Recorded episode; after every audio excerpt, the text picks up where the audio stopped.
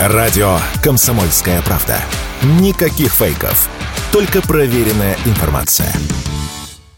50 на 50. Минстрой предложил компенсировать молодежи половину затрат на аренду жилья. Об этом рассказал замглавы ведомства Никита Стасишин. Помощь от государства могут получить молодые люди до 35 лет, снимающие квартиру в России. Обязательным условием при этом станет накопление ими первого взноса на покупку своего жилья в новостройке. Так Минстрой планирует стимулировать молодежь на приобретение собственного жилья. По мнению вице-президента гильдии риэлторов России Константина Апрелева, инициатива Минстроя имеет место быть. Однако сможет ли идея покупки жилья конкурировать с удобством аренды недвижимости, пока не ясно.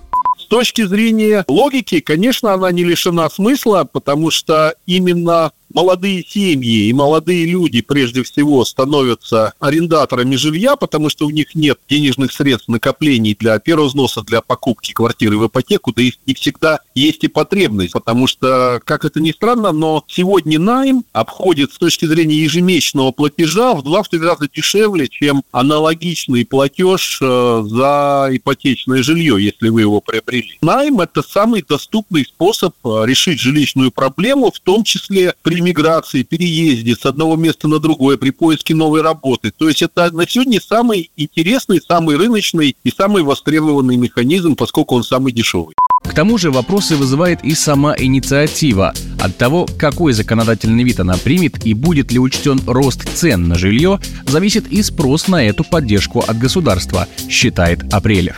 Эта инициатива позволяет вывести из тени, например, систему налогообложения сдачи жилья. Люди, если они зарегистрированы как индивидуальный предприниматель, то это 6%. Если не зарегистрированы, то это 13% от годового платежа. Соответственно, когда государство говорит, что 50% мы субсидируем, значит, из этих 50 13% уже сразу же компенсируется назад в бюджет. Но за 10 лет надо понимать, что цены изменятся на жилье, да, однозначно, потому что цены на жилье растут ежегодно чуть более высокими темпами, по крайней мере, пока, чем инфляция.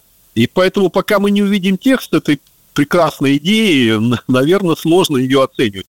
Согласно последним подсчетам Института социально-экономических исследований, количество людей, которые могут взять ипотеку в России, практически исчерпано. Без ипотеки купить жилье сейчас смогут лишь 5% населения. Приобрести недвижимость при помощи кредитования способны немногим больше – 10% россиян.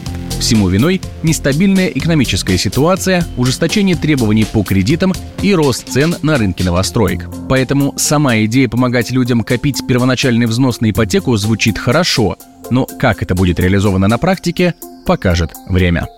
Егор Волгин, радио «Комсомольская правда». Радио «Комсомольская правда». Только проверенная информация.